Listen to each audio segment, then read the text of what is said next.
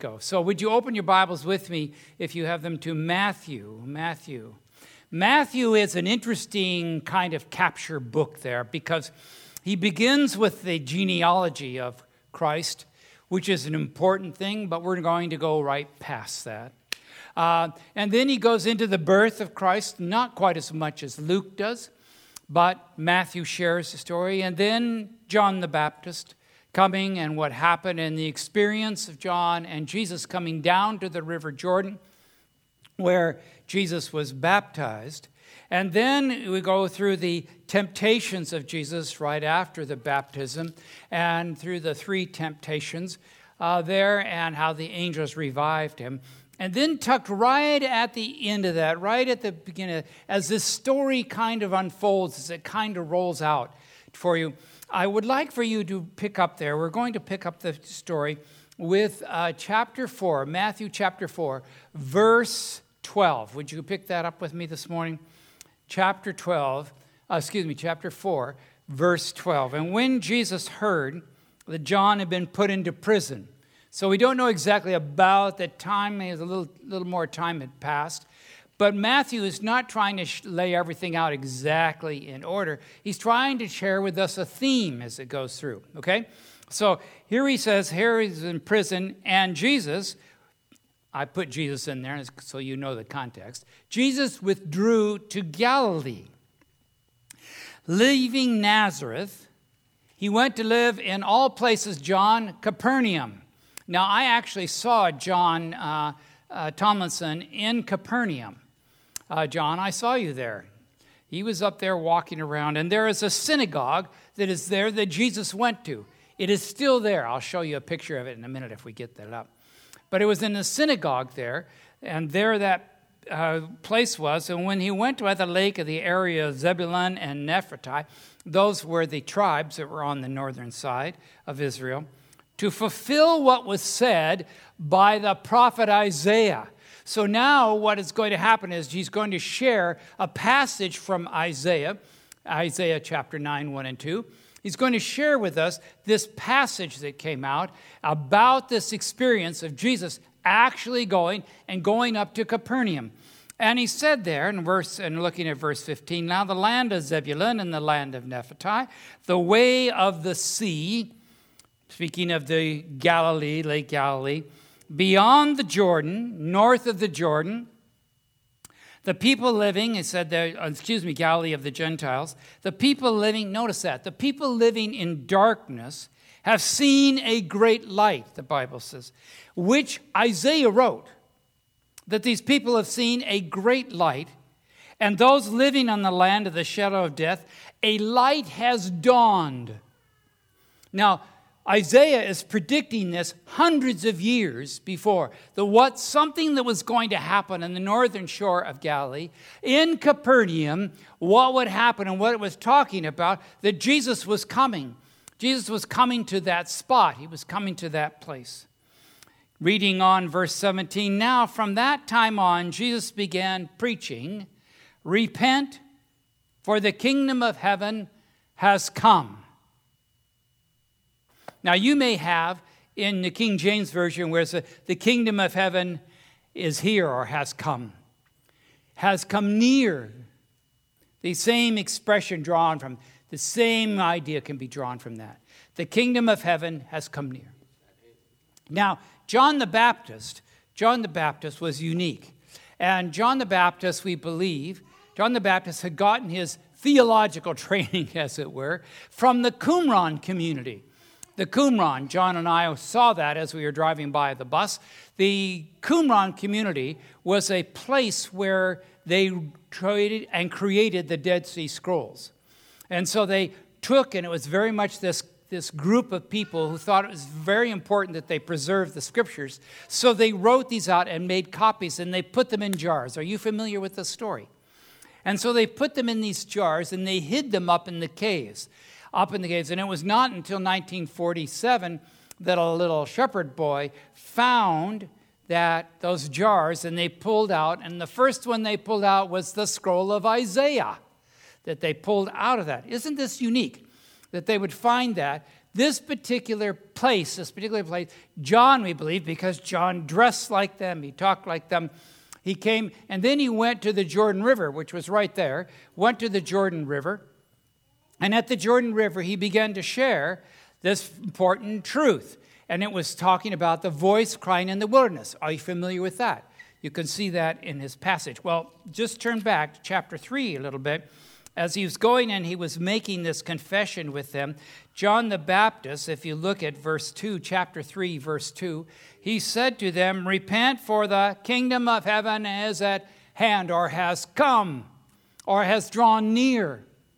Why, it's the same exact, same exact wording, the same exact message that John the Baptist was proclaiming as he was standing on the shoreline of the Jordan River. And he was saying to them, preaching to them, repent, repent and turn. Why should I repent? Because the kingdom of heaven has come. It is there. It has arrived. Pointing to, now we tend to think, and as the people were looking around, they were going, how could this be? Jesus picks up that same exact theme from John the Baptist at the timing of it, that the kingdom of heaven has come. Isaiah was saying that up in Capernaum, the great light had come. A new light had dawned. All of that is all hooked together. All the same part of the same theme coming out, that the kingdom. But, but the, uh, the people would look and they would say, well, the kingdom of God, and they looked at it in a different than we do. They would say, well, the kingdom of God is coming in the future. The kingdom, okay. We look at that same thing, don't we? And we have it in our Lord's Prayer. We say, we'll say in the Lord's Prayer, we'll say this to them. We'll say, thy kingdom come. Remember? We say that. Thy will be done. Are you familiar with the Lord's Prayer um, that Jesus taught? And then we would inject in there, thy kingdom to come. See, that, that came, because we're looking forward to when the world comes, when Jesus comes. Now, they looked at it in a different way because the disciples, if you recall in Matthew twenty-four, when Jesus had gone up with the disciples, this is shortly before he was crucified. He was up there, and John, he was coming out the east gate, you know, as we looked at. As he came out and he came down to the valley and went up into the valley, and they turned around and Jesus said and looked at them, and they were marveling at the beauty of the temple up there on Temple Square. He was looking at the beauty of the temple that was there. And it was a white marble, made it look like from a distance like there was snow on it. And so he was looking at that and he was showing that, and they were so proud of that. And Jesus turned and said, you see those, see that temple? Not one stone will be left upon another. And they were shocked, because this had taken years to put together, many, many years to put together. And they were shocked at Jesus. So, so they asked him three questions. They asked him in Matthew twenty-four, they said to him, well, well, when will this be? What will be the sign of your coming? What will be the sign of the end of the age? They were asking, when is this going to happen? Because they were projecting, looking into the future, that the kingdom of God would be coming in the future. We do that today. We say we look forward to the second coming of Christ, do we not? When Jesus will come and have. But the Bible says, the Bible says that the kingdom of heaven has come.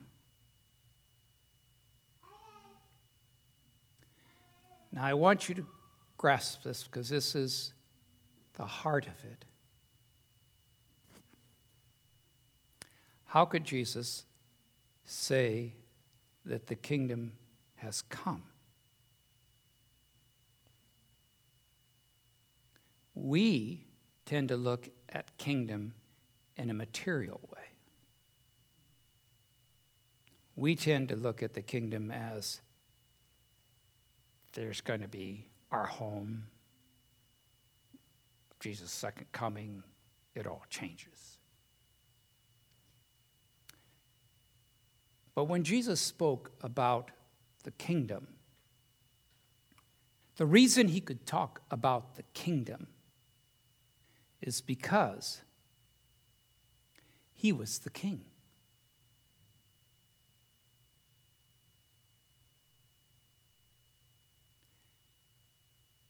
Wherever the king is, the kingdom is. Okay?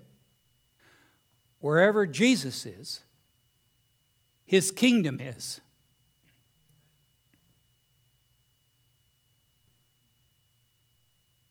Jesus could say that the kingdom is now here, present, because the king was here. Now, when Jesus was crucified, they put a sign up, and the Jews hated it. But they put a sign up there. And they put a sign, Pilate did, it said, King of the Jews. Really? And that's when they proclaimed, said, no, no, no, not King of the Jews. No, no, no. We have no king but Caesar. We talked about that last week. So he's saying that, that there is a king, Jesus the king. But Jesus is not the king of the Jews. He's the king of every human. He's the king of the universe, is he not? Is he not the ruler over the whole universe? God rules. So wherever Jesus is, there is the kingdom. How could that be? How could it be that wherever Jesus is? Well, when Jesus is around, his authority, his leadership, his kingship always was present.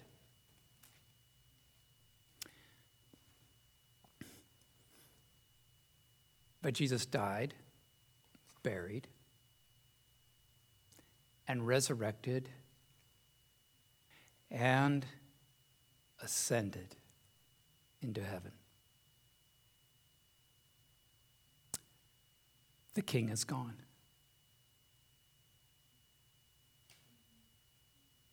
The king is gone. It's not here. We just said wherever the king is, his kingdom is, right? Okay. Keep your hand there. Matthew twenty-eight. Last verse in Matthew twenty-eight. Last verse. There we go. We're on the back, but we're not on the front. We're, we're going to do fine. Just guys, don't panic. So, last verse, Matthew twenty-eight. And Jesus is speaking to them. He gives the great gospel commission. The great gospel commission. And then he said, and surely... Last phrase, and surely I am with you always to the very end of the age. I am with you always. That was the promise that God would give to us. And we understand that, and us who understand this thing, that it came through the working of the Holy Spirit, that I will be with you always. All right, that being true then, that being true, that Jesus is with us always, then the kingdom did not leave. Huh? If we if we say that Jesus is with us always, as his promise was, I will be with you always, then the kingdom itself did not leave. Oh, you you guys are doing great. You're catching up here. Um, it's on the back screen, so we're good. How is it possible then? How is it possible that the kingdom could still be present? When Jesus said, I am with you always, I will be with you always to the end. How is it possible that the kingdom could still be present then? How does that work out? How does that make that go? How does that process us through so that we know what is taking place? And the way it is, the way it works, and how it works is because the kingdom lives in the lives and the action of Jesus' followers.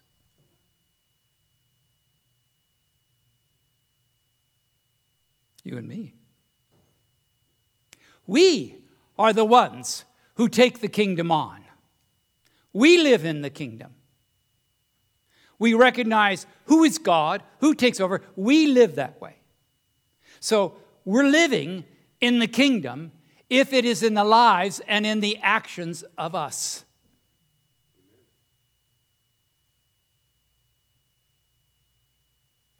All right, here comes the stickler here. the part that speaks to me. I like sermons that preach to me. If they preach to me, then I hope they preach to you. So I try to preach sermons and share sermons that preach to me. Do you, does that make sense to you? That that I get, ah, Lord, thank you for, for healing me. Thank you for taking it. So what does that look like? All right, so what happens right after this passage that we read in Matthew four? He goes on in, and Matthew takes us right to the Sermon on the Mount. A sermon, we've been there. Been there, John. Right there under the Sermon on the Mount, or on the north of Lake Galilee. So, so there is the place where he gives, and he gives the Beatitudes. Thank you for reading it. Karen read that. He read the Beatitudes. This is a blessed part. But then he goes on to say, what more is there in the part of that? What more do we have in the outline of that? What part of the Sermon on the Mount illustrates to us how do we live in the kingdom? How do we be part of that? How do we extend that kingdom? And so this is how we act. The first one Jesus mentioned to us is we love our enemies. Mm-hmm. Oh my. Oh my, oh my, oh my. And someone has done something to us. It's hard for us. I'm going to love them. In other words, I'm going to work for their good. When I was in the uh, fourth grade, there was a, uh, I'm not going to mention Russell's name at all. Don't even want to mention that. There was a kid in my class, and I don't know what happened or how it all came about, but all of a sudden he punched me right in the mouth. Bang! I didn't hit him back. I don't know why he hit me, but he just let it fly. And ouch! And I bled a little bit in my mouth, and my mother took me to the dentist, and I had to do some work on it and all that. And how did I feel about Russell? Russell was off my friend list. Gone. And for years, just like that, somehow. I didn't see Russell after the fourth grade. I don't know where he went. Maybe he thought that was enough, hit me, and he could go on other places, but never saw him again. But the anger I had about it lasted for a long time. But Jesus said, if you're going to live in the kingdom, if you're going to be part of the kingdom, then you're going to love your enemies. Second thing he mentioned was you are to give to the needy. Give to the needy. Give to the needy. To be generous to the needy. I thought, you know, the times that I've given and shared out like and given, I've never then needed it after that. Um, helping others, helping them out when they're in need. Jesus said that's what it's like to be in the kingdom, is that you give to the needy. Another thing that he mentioned was that we store up your treasure in heaven. Store up your treasure. And we talked about that. Someone was mentioning that just this morning at our call for our offering. Storing our treasure in heaven. That's where we're going to save it. Say, treasure in heaven. Another thing he mentioned was that we stop worrying about tomorrow. Stop worrying about tomorrow. Somehow it quit. Somehow it's, oh, come on, there we go. Stop worrying about tomorrow. Are you a worrier? Oh, sometimes I am. I get, oh, I don't know. I don't know what we're going to do. We're going to blah, blah, blah, blah. And all agitation. I stay awake at night and do all these kind of things. Jesus was saying, can you trust me? Can you trust me? Now, sometimes as a pastor, I worry about things at the church. No, But this is not my church. I go here. I'm the pastor here. But this is his church, his responsibility. I'm only a vessel to work here. Is that not right? Sometimes we say, this is, this is my pulpit, you know, I, my pulpit. When I go, this pulpit's not going with me. It stays here. You know, so in reality, it's not my pulpit. So, so just don't stop worrying about it. Another thing he mentions is you are to quit judging others. That's all in that Sermon on the Mount, quit judging others. That doesn't mean we don't have discernment about what's truth and error, but the judgment of others. It's so easy to judge other people. We seem to seem to do that, and you'll see somebody in a picture and so forth, and we'll go, oh, man. And quickly judge them, make it happen. And then last thing Jesus talked about, he said, seeking Jesus. Ask, seek, knock, and it shall be opened unto you. Seeking of Jesus, seeking and following him. Those elements, those parts, those parts are what it means to actually be living in the kingdom. And if you're in my place and you're facing the reality of that, the reality is that I fall short of that. I want to be like that. I want to do that. But the reality is that the thing that keeps preaching at me and why this message keeps turning, Bill, to live in the kingdom, this is what it's like to live in the kingdom. This is what it's like to extend the kingdom to others. This is how you are to be to others. That's what it's like. That's why the kingdom has come. When I move through my people and they recognize the needs of others.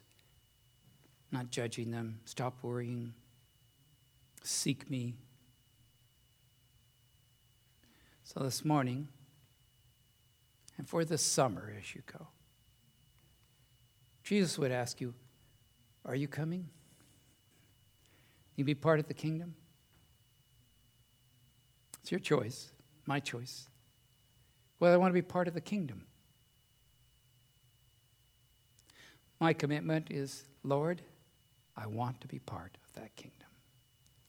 Wherever happens throughout my life, I want to be able to reflect you.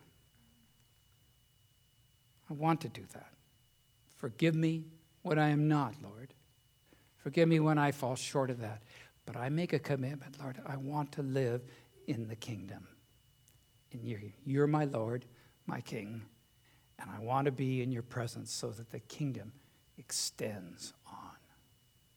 Dear Lord, I thank you for that message that Jesus gave about the kingdom of heaven is at hand, and, and even though you have ascended heaven, you promised that you would be with us. Lord, I thank you for that great, great truth that we can live in the kingdom now. Why? Because our actions and our relationships with others. And as we go forward, Lord, I ask you, be with us as we do so. Thank you for your precious truth. And may this summer be an opportunity for us to refresh, to renew our commitment to you as our Savior and Lord. In Jesus' precious name, amen.